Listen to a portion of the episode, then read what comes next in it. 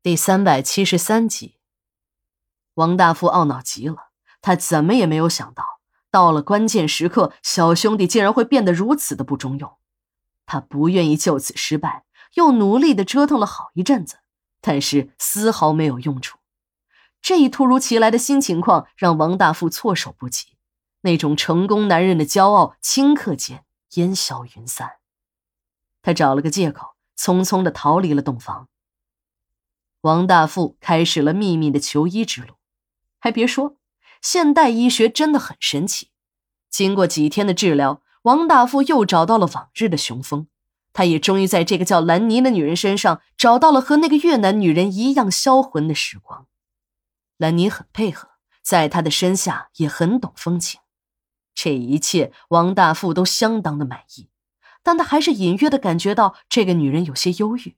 经常一个人站在窗子前发愣，但王大富并没有把这个女人放在心上。在他看来，一个女人根本对他构不成什么威胁。病治好了，但是呢，也只好了一半。两年过去了，兰妮的肚子一点变化都没有。经过医生的检查，兰妮没有任何问题。问题出现在了王大富的身上。由于他年龄偏大，精子的成活率低。所以才导致受孕困难。王大富听到医生的话，正在泄气时，医生又说：“这种情况一是保守治疗，但像他这个年龄，想要恢复到正常的水平很难；二呢，就是人工采集，进行人工受精，这个就可以起到立竿见影的效果。”王大富听明白了医生的意思，立刻选择了后者。而王大富在忙活着采精的同时，他的秘书小钱也忙得满头大汗。这个人工受精的手术进行的很成功，兰妮怀孕了。更让王大富兴奋的是，兰妮怀的还是一个男孩。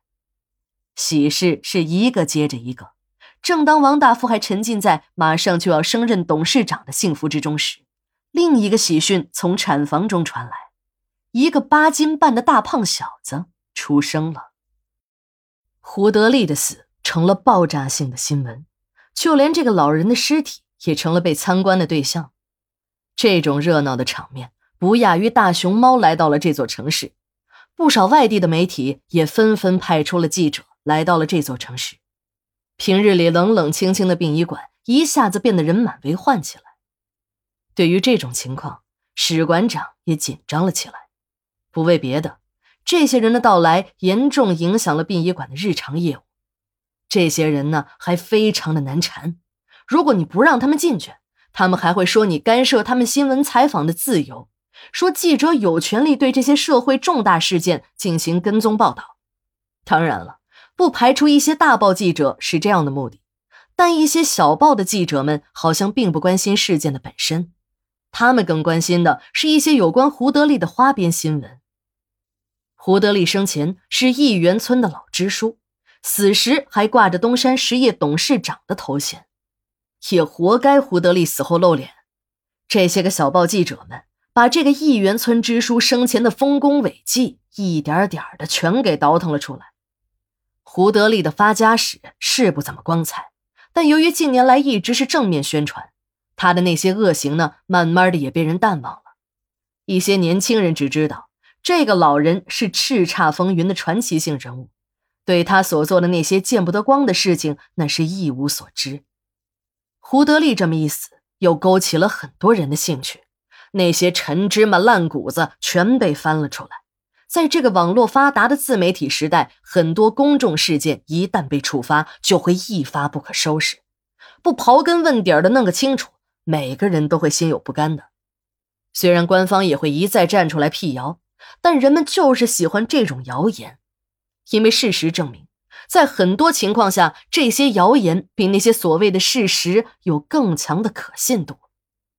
胡德利的死也不例外，有两件事引起了公众的热议：一是当年胡德利为了当上东山村的支书，不择手段的制造矿难，把上一任支书埋在了矿井里。这件事情，官方早已经有了调查结论。说矿井的事故并非人为，虽然这让胡德利免于了刑罚，但是还有很多人对调查组的调查结论不服气的。他们坚定的认为那就是胡德利亲手炮制了这起矿难。